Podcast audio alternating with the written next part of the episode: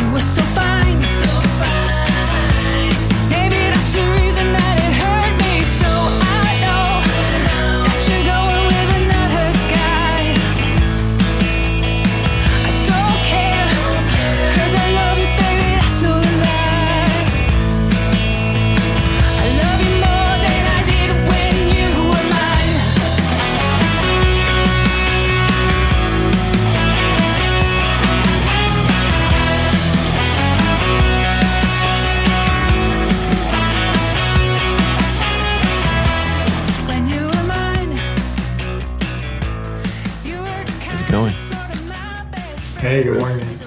Can you see us? Yeah. I like that beanie. Yeah, man. That's when you don't have time to make your hair look good. Just wear a beanie. It always looks good, Michael. It always looks good. We already started recording, by the way. Nice. I was going to ask you, when it comes to like TabConf stuff, how early are you guys planning? I mean, serious planning 6 months before, but it's pretty much year round. Like light, at least light stuff year round. I would say we get pretty grindy in terms of needing to do stuff a couple hours every single day, probably in the couple months or weeks before the conference, definitely. And then I think Brand and I usually take time off work when it's like the week of or week before, so we actually can really solidify anything else that needs to be done. It's quite a time commitment, but if we manage it well, especially with volunteers and other organizers, village organizers, it becomes way less stressful. And Brandon had a great idea this year to even help offload even more of the burden of running the conference. Shout out to Justine Harper, like for example, she found a typo on our website and she submitted a pull request and like fixed it. Like that's kind of cool. Like the way we're like running things now. So, it's a very organic way of doing it. Brandon, for people that don't know you, who are you? I'm Brandon Iglesias. I think Tidwell and I have known each other for close to 10 years. We actually met at kind of one of our first jobs, or at least my first job here in Atlanta. And we've been really close friends ever since. And I live in Atlanta. I work for a distributed systems company as the head of product. And I help do TabConf out of passion for Bitcoin. I like to look at it as kind of one of the small contributions that I try to make to further the development of Bitcoin. And alongside with Tidwell, honestly, we do it because we have a ton of fun every single year. We basically get to hang out with a bunch of our friends and hack and work on different projects. So, yeah, last year was a lot of fun, man. It was so much fun. There was parties going on all night, but during the day it was entirely technical and it was very developer focused. But it has a little bit of both. It kind of reminds me of like a little bit of BitBlock Boom, but like a highly technical conference, but it's just a good hangout all week. It's very different than a conference that I've ever been to before. I'm not sure if that's what you are going for, but that's how it was last year. I think it definitely is. We don't like to take ourselves too serious, to be honest. We like to have fun with it. And if it's not like fun for us and we're not having a good time at the conference, geeking out and learning and building with everyone, then it's like, we're doing it wrong. So let's explain to people the history of TabConf. When you guys first started this, was it back in 2020 or when did y'all, how long have y'all been doing it for? Is this So our first conference was actually in 2018. But even before 2018, Michael and I were organizing meetups in Atlanta, and that's actually how the conference came to be. In 2017 and 2016, we had meetups that had over 400 people in attendance. So it was kind of like a sign that the Atlanta community wanted more. So in 2018, we decided to throw a one-day conference, basically like to satisfy everyone's thirst for learning. And the conference sold 200 tickets, and we ended up having like close to 250 people at the actual conference the day of. So people were selling tickets that they bought for $10. They were selling them for $100, 10x the price on the black market, just so that people can get in. So it was pretty cool to see that. And that kind of validated the idea that we had, that people were looking for kind of a technical Bitcoin conference, something that they could really get into the weeds on. So tell us about the GitHub, because I know that's like something that I saw on Stacker News about the GitHub, about requesting it, panels, all that stuff, because that's like really key for this year's TabConf. Yeah, I can share a little bit about it. So I think I was like staying up late one night, and I was thinking to myself, man, how can we reduce the amount of work that we have to put this conference on? Selfishly. And I was like, man, you know, it would be really cool if we actually got people to start opening GitHub issues. And those GitHub issues can basically act as the talk, workshop, panel submissions. And then we can use a GitHub project to organize the conference itself. Part of what we're trying to do is push people to be more, you know, push people to like level up in terms of from a technical aspect, right? So if you're new and or if you're not really an engineer, but you want to level up and you want to start to get into the weeds and read about these projects and look at their GitHub repositories and see what they're working on. A great way to do that is to just get familiar with GitHub. So I was thinking to myself, I'm like, man, it would be really awesome if we just ran this whole conference out of GitHub. It would also kind of help with the ethos and the feel of the conference. And you're going to walk around TabConf. Everyone's going to have a computer screen open. They're going to be looking at the GitHub project. And then, you know, referencing all the different repositories for the different workshops and talks that we're going to have at the conference. So it was kind of like, it was a combination of how can we reduce the overhead to run the conference and how can we make the conference more open source and more transparent to everyone who's going to attend? Because typically conferences, when the programming is selected, it's kind of selected in a silo, right? And there could be quite a bias. So we're hopefully going to be getting a bunch of different people talking about these specific GitHub issues on the issues themselves. And then we can see what kind of talks and workshop submissions have traction within the people who are going to be attending the conference. Right. Yeah. Right now, I'm looking at it right now. We have about 16 panels that have been submitted, and we're still, and it's not till September, right? So that's pretty good, man. How many total panels and talks did we have last year? Yeah. Maybe a little just over 20, maybe 40. No. We only organized one stage last year. In terms of like the whole conference, there might have been 50. I don't know, but for the stage that Brandon and I organized, along with other parts of the team, like maybe like 20 or less. 20. Oh wow, dude. Yeah, I mean, yeah. I don't want to.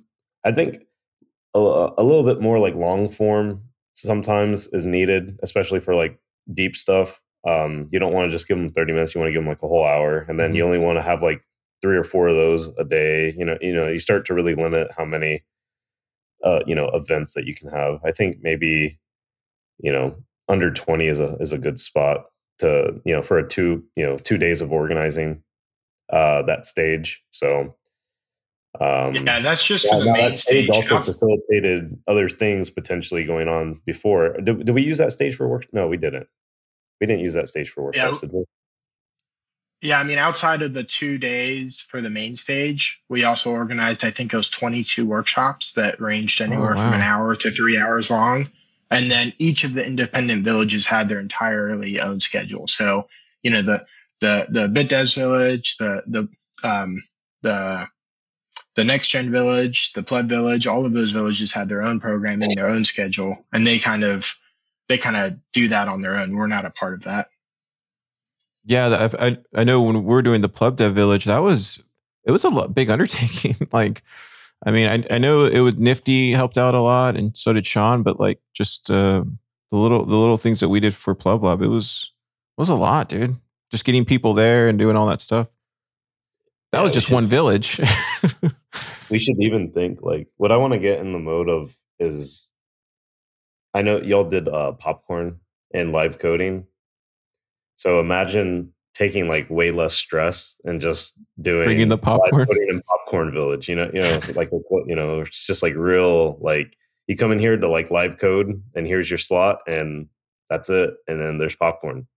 Yeah, that was Nifty's idea. It got people in the door. Yeah, it's like if you want to help contribute to this project, well, this guy's live coding. This would be a good time to come check it out. I don't know how much Q&A happened during the live coding, but I know they're taking questions. Yeah, Rusty. When Rusty did his, he was taking questions, and it was kind of interesting, and just to see how everybody solves problems differently. Just from like my perspective, you know, that's not my niche, but it was just really fascinating how the problem solving happens when you guys code. You really realize, yeah. When you watch someone live code, no one codes the right way the first time unless they're really, really comfortable with what they're doing, which means they're probably not growing if they're doing the same thing over and over. So if you're watching someone like do something, I guess you could say like new, or work on something that they're not comfortable with, you'll start to realize these guys are humans. You know, these girls are humans. Like it becomes way less intimidating where you're like, oh, they're also on Stack Overflow, or they're also looking at documentation, or they're also needing an F12 into stuff, you know, and figure out, you know, how this function calls this thing. And it, you know, it's very like humbling to see, you know, things done live sometimes, because there's like this imposter syndrome kind of stuff that happens when you're around a bunch of people doing amazing things, and you realize, you know, we're all quote unquote plebs here, like at least to some extent. And I don't know, I like it. One thing we're talking about GitLab a little bit ago, and how we're trying to use that to help offboard some of the organizing and stuff. What I think would be cool is, you know, the emojis for GitLab, when you can go to like a GitLab ticket and do like a thumbs up, a heart, rocket ship, whatever. If we utilize those emojis for voting, because I think there's a lot of pressure on the organizers to pick good content. And the organizers are never going to pick the best content, no matter what, right? Unless they get lucky, or they're just, you know, they make it a full-time job and they get lucky, you know. But what I was thinking is, instead of trying to guess, if we really utilize this idea where we can kind of get public sentiment on what's an interesting idea and what isn't, then it's like, people can be like, hey, this had like 200 thumbs ups, you know, maybe that's like a ton, but you know, how come you guys didn't do it? Well, at least they can kind of hold our feet to the fire now and be like, well, yeah, we should have, or why did you put this over that? And I like the idea of making it a little bit more community involved, in like for the transparency and all that kind of stuff. And you can also see who like is commenting, who's also giving these emoji thumbs up and, or, you know, hearts or whatever. So I do like this idea, because there's like last year people were like, oh, did these people, you know, did they get a talk? Did they have to pay money to get on stage? Did they, you know, how do these people go, but not these people? You know, like I want to avoid these questions, because no one pays to get on stage. We're just trying to make good decisions. And sometimes it doesn't work out. Sometimes it works out really well. Sometimes it doesn't. And, this is something I think that would be really cool. I could imagine like other conferences, you know, utilizing this idea. Like if this ends up working well for us, I would hope that maybe like the norm going forward is like this kind of transparent organization, like where you organize out in public, and you don't try to black box everything in a Google sheet, you know, with like three people or something. You have it open in there, and you say, look, guys, this is what we're doing. You can see it real time. As things get locked in, as things get submitted. And I think there's a bit of an element of keeping things close to the chest just for just about everything we do in any industry. And I think sometimes we caution on the side of overprotecting, where things that are like only get a revealed like need to know basis, which I think is really important for certain kind of use cases and certain things, especially with like personal identifying information and anything to do with like security, right? But I think we kind of overly do that sometimes with things that aren't necessarily needing that real high standard. So I like the fact that we're doing this because I don't really think it needs to be private.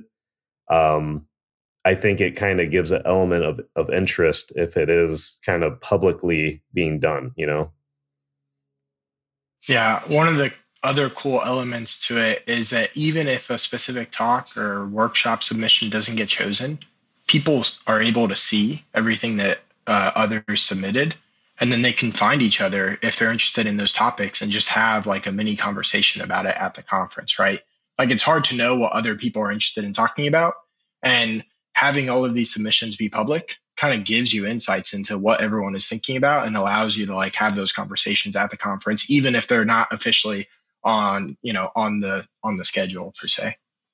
And then potentially even a village could pick up a interesting idea that other people aren't picking up. Like if there's someone that is like quote unquote a no name, like no one really knows who this person is, but they have a very interesting idea for a talk, then it's like, if you have someone really passionate about like this idea, then they might say, hey, look, like come to our village and give this presentation, you know, like I think that also like, you know, brings that idea, Brandon. Yeah, I kind of want to go back to what you were talking about, Michael, about the openness of creating events and creating like these type of conferences. There is something to be said about biases or nepotism, or even like pay to play kind of rules that kind of, I agree with you. I don't want that to permeate in the things that I do. But it, like funny enough, like we're throwing our sats by thing, right? And it's really hard to put even like a 1-day event together and a hackathon and things, but much less to try to put on like 4 days what you guys are doing. I think you hit on a couple of things though, allowing the people that are attending these events to vote on what they want to see and what they actually want to view will just make for a much better experience when we're in Atlanta. So I think you might be on to something that a lot of other people will start adopting if it kind of takes off this way. And it seems like there's already 19 of these, you know, submitted. So it very seems likely. Some of the talks that we've been having around Austin about TabConf this year, like everybody's going to go. Like that I've been talking to. One of the things they are saying though, Michael, is that it's too early to like put on the list of like what to do, you know, or what we're going to talk about. Like some of them have told me like, Car, what do I even put up there? Because it's going to change from, you know, from this quarter to later in the quarter. So what would be your answer to that, or what would you suggest? Yeah, no, that's a great question, because honestly, sometimes the most interesting thing that you want to talk about only happen weeks and days before the conference, right? And I think there needs to be this idea of a happy medium where you don't want to go in completely unorganized, and you want to have room for exciting new things that happened recently. So I think there can be an idea of, you know, in this, I would say this is an art and this is not a exact science, but trying to find a happy balance of when you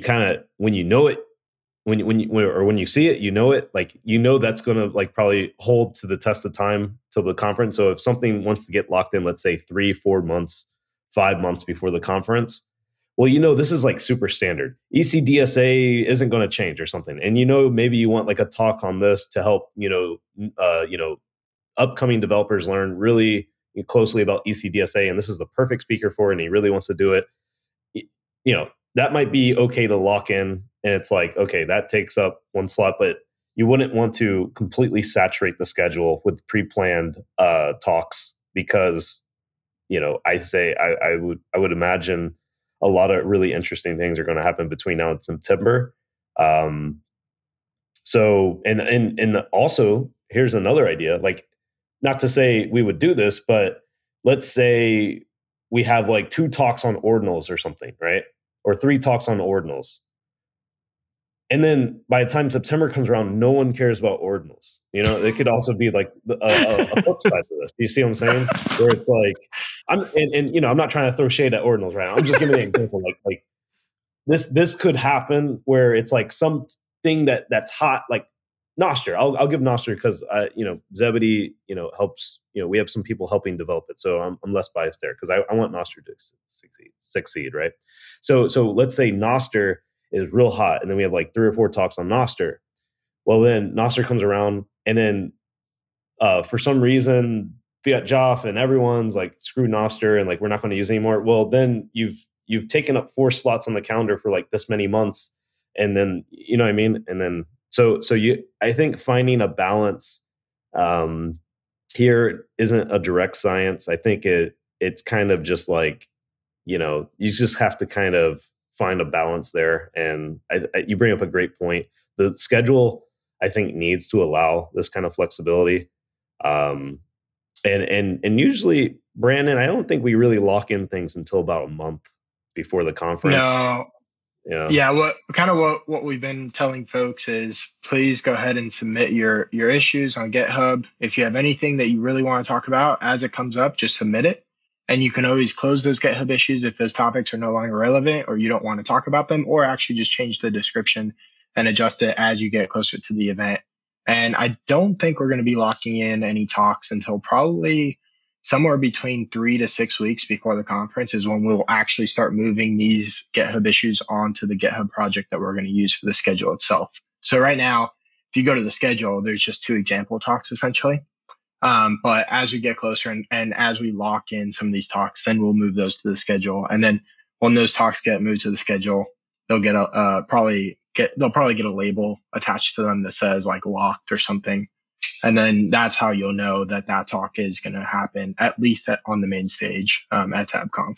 So, yeah. It's like, so let's say hypothetically, like programming Bitcoin in Rust, right? Like that's one that looks like Tobin put in here 4 days ago. That's kind of been taken off here. We're about to do a workshop here on Saturday about it. Let's say hypothetically, everybody wants that to be a thing because I want to see that panel. Or workshop at TabConf. I just go in there and then comment below, or are we doing the smiley face, Michael? Like, what are we doing there as far as like thumbs up? We have no. There's already 3. We have no formal process. There's already. Yeah, I would say we're learning this as we go, and based on what people do, might create some sort of pseudo formal process that we end up going forward with. But I think it's kind of like a blank slate right now. I don't know if we should dictate too much on how we want people to engage, but if, for instance, we see like people are commenting and they're willing to put their name behind the comment and like, you know, they're like, hey, this is important, we should give this guy a chance, or it's someone, you know, that has like a bunch of emoji thumbs up or hearts on it, rocket ships or whatever. Like, I don't know, maybe Brandon and I, or someone else wants to give a suggestion on the best way to kind of collect this, you know, or create a metric for what's of interest for people. But we don't have anything formal, at least right now. Okay. Yeah, well, I left a comment on there right now, so nice. And a thumbs up. Right. So. Yeah. Now we have a formal process. I think just you know, using emojis and adding comments or adding questions is probably going to be enough signal for us to realize which of these topics are on people's minds and things that they want to see and learn about at the conference. I think for me, you know, one of the things that I'm like most excited about that I've been seeing with our little experiment is the amount of effort and the time that you know, these people are putting into these submissions. Like, all of these submissions, I guarantee, have taken these folks 30 minutes to an hour or multiple hours to create, because the level of detail that they're putting on these submissions is just, you know, it's phenomenal. That's like one of the things that I'm like fucking psyched about. Like, people are putting some serious effort and time behind these submissions because, you know, people are proud of what they put on GitHub and they want to make sure that they put their best foot forward. So that, I'm psyched about that. It also just makes it so that the conference feels like it's not just a 4-day event.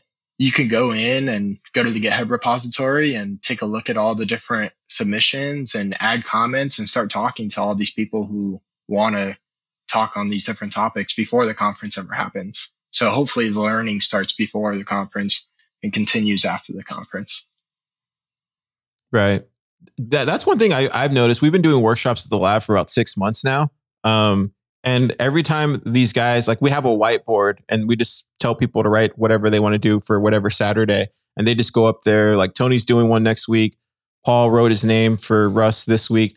And I asked them, I'm like, so like, what is it about these workshops that you guys like? And they literally say, they literally tell me, they're like, we just like showing our work, like what we're working on. And like, that's all it's about. And they put a lot of effort into, like, you know, PowerPoint presentations or, you know, just, you know, Google slides or whatever. It's something to be said about developers, especially Bitcoin developers. They're very open with what they're building, and they want people to be involved everywhere, like all at once. So yeah, man, hats off to you guys kind of doing it this way. I think this is the right approach for sure. Also, when you need to make something public, you usually do a better quality. And it's funny, like if you've ever organized an event, you'll probably know sometimes for some people, it's like pulling teeth trying to get a description or a summary or title or whatever. And in this case, it's like they submit something. It's not like a mystery. So we're not really, we're kind of going for something a little, you know, scary, I guess, where, you know, we have probably some big players, big names, like good developers that may not submit an issue. And then now it's like, okay, well, now we kind of have to like try to persuade them to submit an issue maybe or something. But the quality, like in terms of like organizing and getting the quality of, you know, getting the information up front on what they actually want to talk about, it's all right there. So I know, like in the past, at least, especially like 2018, you know, first time I did it, I was more like, okay, I can get this person to speak, this person to speak, this person to speak, this person to speak. And then like, I was scrambling last minute to actually like figure out what the heck they're actually going to speak about. And, you know, so that just takes one, you know, it just takes one complexity out of the organizing, which is nice. Yeah. So right now we can get TabConf tickets for $100 or no, $121. Yeah, that's right. That pays for food, coffee, after parties, everything. Everything's all included. And are we going to do the same thing we did last year where we had BitDevs that week? Dude, BitDevs was like a lot of fun. Y'all's BitDevs is way different than Austin BitDevs. It gets really feisty, bro. Did you go to it? Did you see that, Brandon? Like how spicy that BitDevs was? I didn't make it, but I heard. Cool. We're busy setting up at the conference. So Steven was actually holding it down at the BitDevs along with Brianna, I believe. And so we're holding down the venue, organizing, setting up stuff, you know. But yeah, I believe the idea, last I talked to Steven, is because Steven is more or less running BitDevs at this point with a couple people, but I see him as kind of like the leader right now. He is planning to do a BitDevs right before TabConf like he did last year. Yeah. Yeah, that was awesome. It was a great time. So many big names there. So it was just a beautiful space, man. It felt like a church. It was it was yeah. Awesome. Yeah, the NCR building. Yeah. Yeah.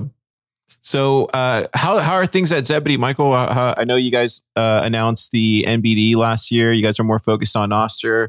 Have you guys already done a paid relay right now as far as for the I think Andre had announced like some kind of relay. Are you guys charging for that relay or is it still free? I do not know. I'm so heads down with other product lines at Zebedee that I am not able to keep up with how fast we're moving on the Nostr side of things. I don't know what I can say. I do know some things, but I don't know what I can say. But public, yeah. Stay tuned, right? Stay tuned. Cool things to come. I mean, we're definitely interested in Nostr, as you know, some of the people at Zebedee are really, really heavily involved, like Fiat Jaff, for instance. So Andre, yeah.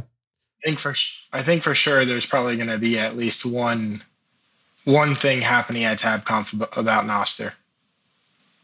Yeah, what do you think? Are you guys going to do a hackathon this year or Builder Day? So, yeah, I think the plan as of right now, for sure, it can definitely change as things start to shake out. But we got a lot of really positive feedback about Builders Day last year. People absolutely loved it was, basically a co-working session where people can get onboarded to all these different FOSS Bitcoin projects and make, hopefully make their first contribution or review their first PR. And the biggest point of feedback that we got was that there just wasn't enough time. Like, people wanted to keep hacking away at these projects and keep getting onboarded and go to the next table that had a maintainer for this project so that they can learn about it. So I think this year, at least as of right now, we've talked about doing Builders Day over the course of 2 days. So Builder Days, along with doing the workshops over those 2 days as well. And then, that's going to give people the opportunity to hop into a workshop, learn something new, and then go back to Builders Day and keep working on the project that they got onboarded to, and vice versa. So it'll also allow us to hopefully run more workshops. I think last year we had 22, and it was over the course of three. Basically, we had three tracks going all simultaneously. So it was really hard for people to choose. Like, there's three tracks going on, and they wanted to attend two of the three workshops. You can only be in one place at a time. So this upcoming year, I think we're talking about doing two workshops at a time, just so that people have more options and can attend more workshops if they choose to. And then also just giving people time to work on these FOSS Bitcoin projects and get onboarded. Right. That was really cool. That was one of the things I liked, was when we came there the first day, it was like full Builders Day.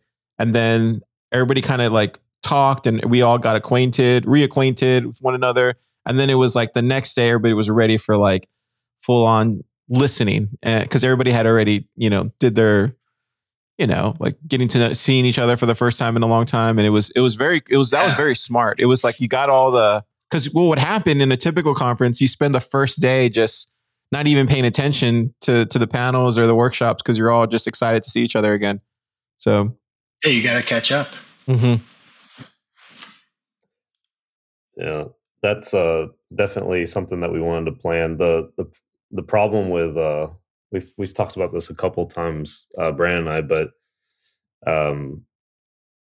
hackathons are hard to do well. They're easy to maybe just do, but they're hard to do well. And we feel like we were not doing a good hackathon. Like, we were doing a hackathon like in previous years, but we weren't doing it well enough to like my standards or brand standards. So we're trying to shove too many things in at once. And if you try to have a hackathon before a conference, well, then people, usually like to do hackathons, ideally, if they're working on 9 to 5, like on the weekend. But then if your venue is on a Thursday, then you have to do either the hackathon after the conference or a whole week before the conference. And then that's a big time commitment. And then will you have enough interest in people wanting to be in Atlanta for a whole week? And then will you have, if you do a hackathon after the conference, well, after the conference is over, a lot of people leave, and all that energy leaves the city, right? So it's scheduling that is tough. And then also, if you have a hackathon kind of after a conference, it's almost like you spend all this time networking and spending all this energy learning and all this, and then you're kind of like, okay, now I need to sludge through this. And if you have it before, you're spending late nights, and then you're maybe even doing stuff during the conference, and you can't enjoy the conference. That's essentially why we decided to do Builders Day, where it was a hackathon light, where there were no hard objectives. There were no perverse incentives.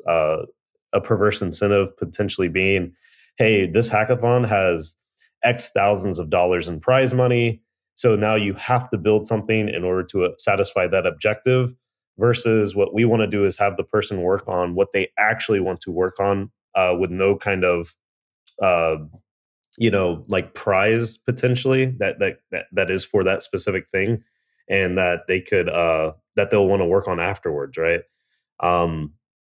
I know like a lot of hackathon projects are like, all right, I'm going to build it and then I'm never going to look at it again after the hackathon. And we didn't really like, we're trying to figure out like, oh, if we're already not doing this well, if it's already like, it's hard to raise like money for hackathons. It's hard to like, it's a big time commitment on voting and then scheduling, because now you want to make sure it doesn't conflict with the conference. Because if you try to do the hackathon during the conference, then it's just a shit show, because then no one that's in the hackathon gets to enjoy the conference. And then if you want to vote on it, then you need judges and panels. And then you have to, then it's like, do you want to recognize those people at the conference? And then do you have time for that? Or if you're doing it afterwards, then you don't even get that opportunity. And it's just a lot of work, and it takes a lot of energy to run well. And we felt like we would better be served with a very relaxed Builders Day environment, that would, funnel through into a more organized kind of schedule, like workshop where these things didn't like conflict with each other and stuff. So it's kind of like the mindset, at least there, that we had.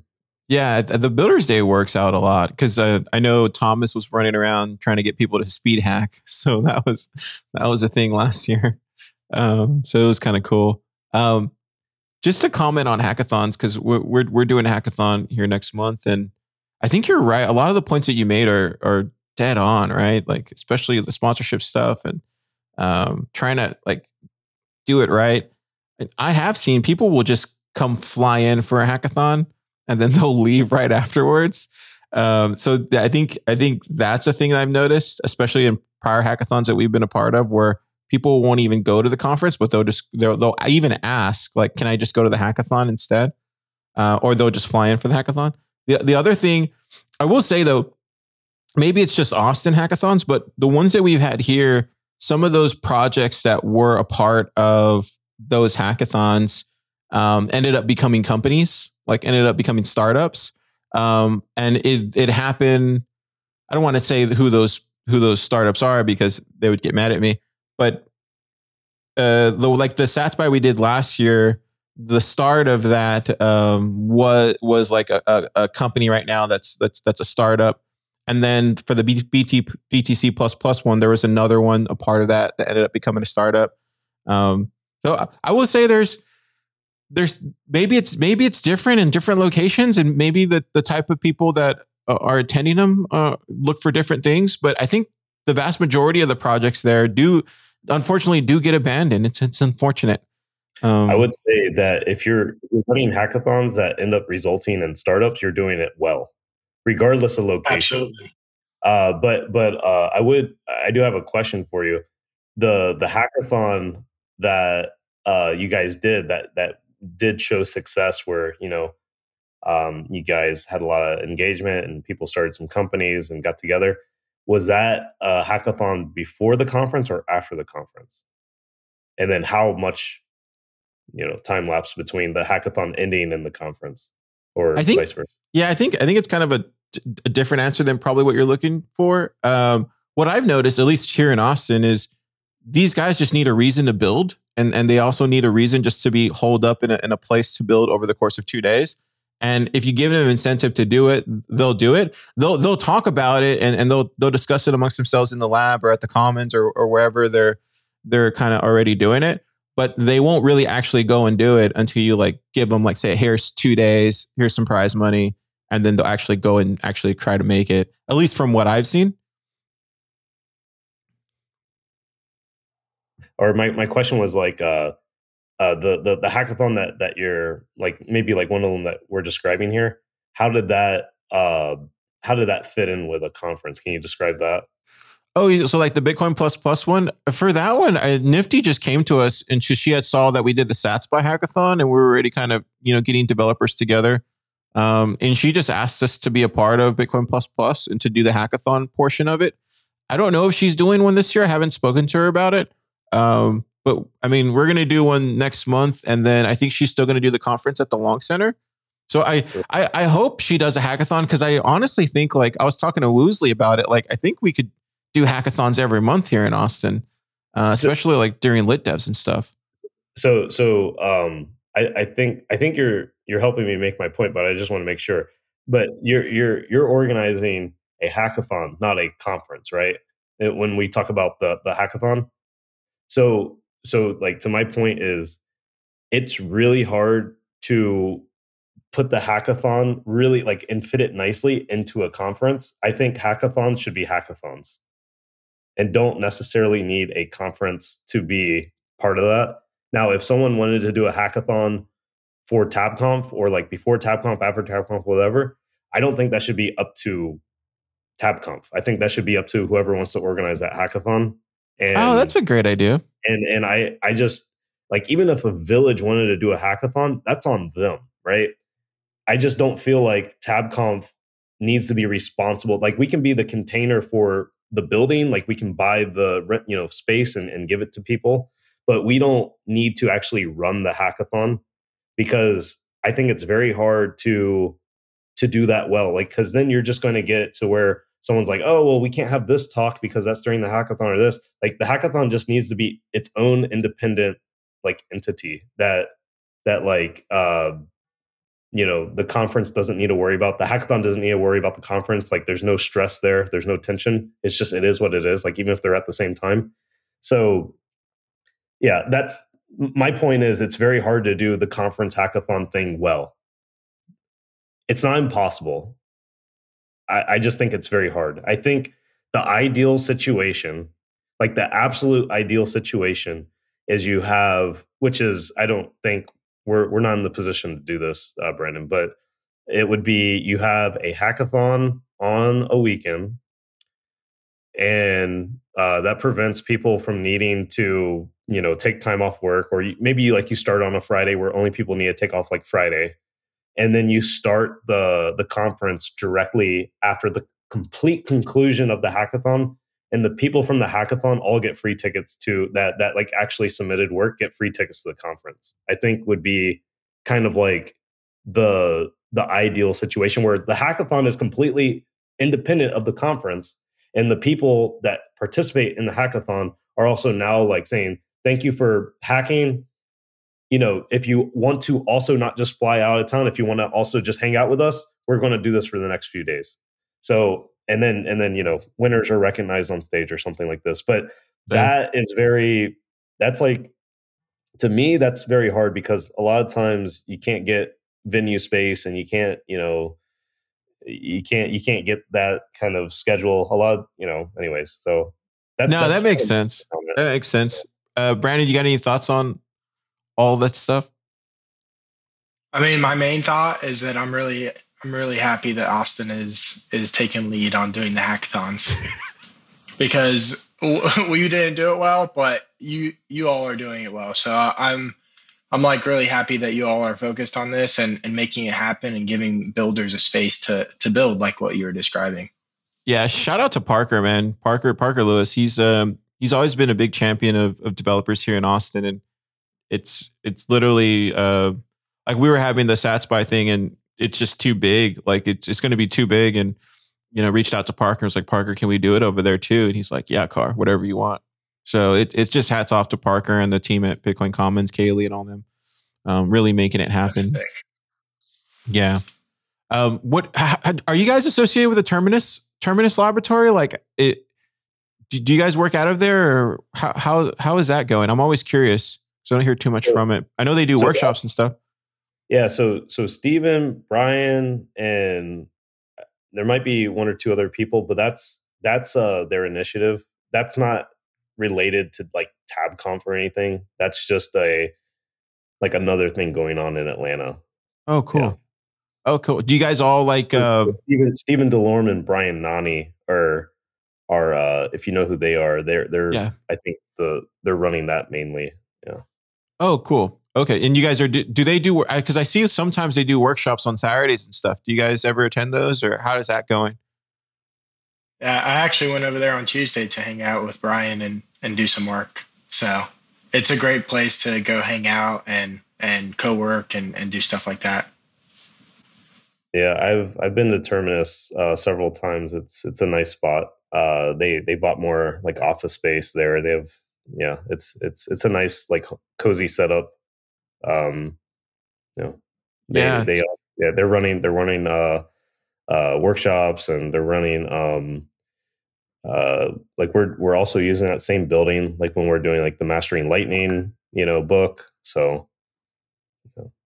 Yeah, that's awesome, man. It's really cool to see that get created from afar. I'm just like, man, that's so sick. Yeah, big fans of what you guys are doing in Atlanta. What's the housing market look like over there? People want to move to Atlanta. I'm just curious. Like, what is the rent, all that type of stuff? Like, if there's Bitcoiners right now, or plebs listening, or even devs listening, and they want, and you had to pitch them for Atlanta Bitcoin. What would be the pitch? It's a good question, because like the big thing that comes up is like, oh, you have state income tax and Florida doesn't. So that's like one thing I've heard. Another thing is Georgia. About 3 years ago, like before COVID, was very, very affordable and cheap, and now. We're not, we kind of like the same thing that happened like Arizona happened to us, where like everyone was like, oh, it's very, very cheap. You can get like a really nice house for like $200,000 in like Georgia, like a really nice badass house. And like everyone just like flocked to Georgia and like bought all this real estate. And I think BlackRock bought like a third of every new house in Georgia at one point, at least during like that boom cycle. So, it's, The best time to buy Bitcoin was 3 years ago, and the second best time is now. And I don't know if the same is true for Georgia, right? But for housing, but 3 years ago it was very juicy in terms of pricing. Now, like all the houses have like doubled in price because people found out Georgia was a state and it was cheap or something. And you're not selling Atlanta well, Michael. It is what it is. We're still way cheaper than like New York and California and Florida and stuff, but. Even Nashville, Tennessee, and has gone up, and it doesn't help when we're printing all this money. People are becoming more. I think COVID and the whole like work from home thing, and everyone becoming a little bit more mobile, like in terms of where they want to live. It's really made these cities less holy. Like where you don't need to be. In Silicon Valley, you don't need to be in New York. You don't need to be in DC. You don't need to be in Seattle.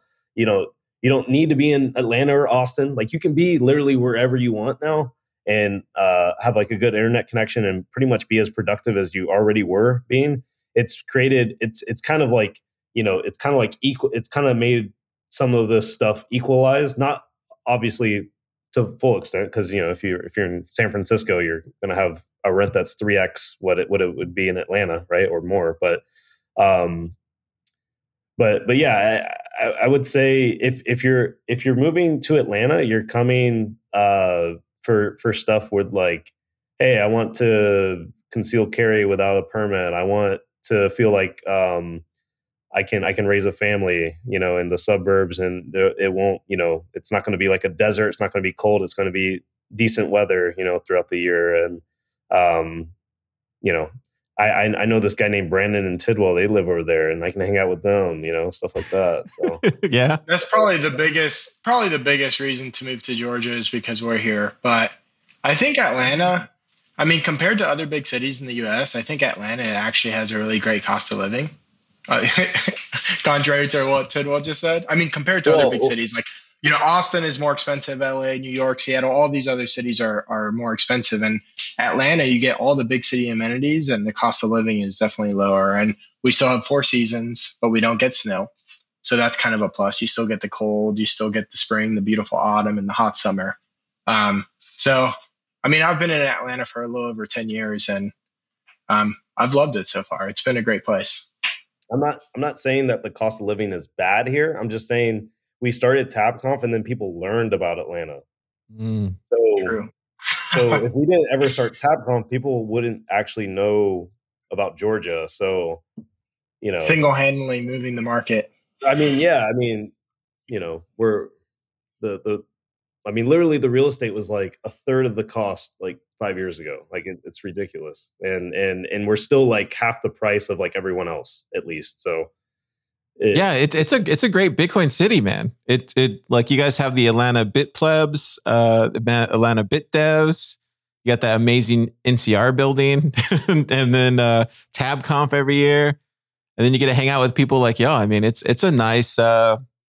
Yeah, man, it's a really nice town. When we were up there, I couldn't believe how tall the trees were, and also like everything looked like The Walking Dead. I was just like, whoa, that's a scene from The Walking Dead. I always think that's not a compliment. Where you're like, oh, I went to your city. It looks like an apocalyptic wasteland. Like where it was cool, dude.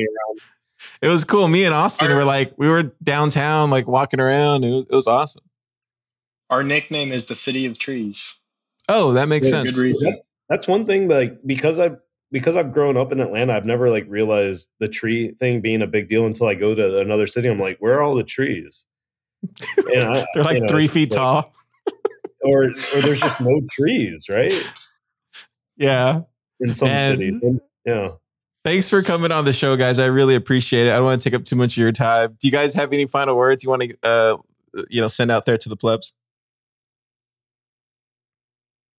Go to GitHub, go to github.com/tabconf/ what is it, 2023 tabconf.com.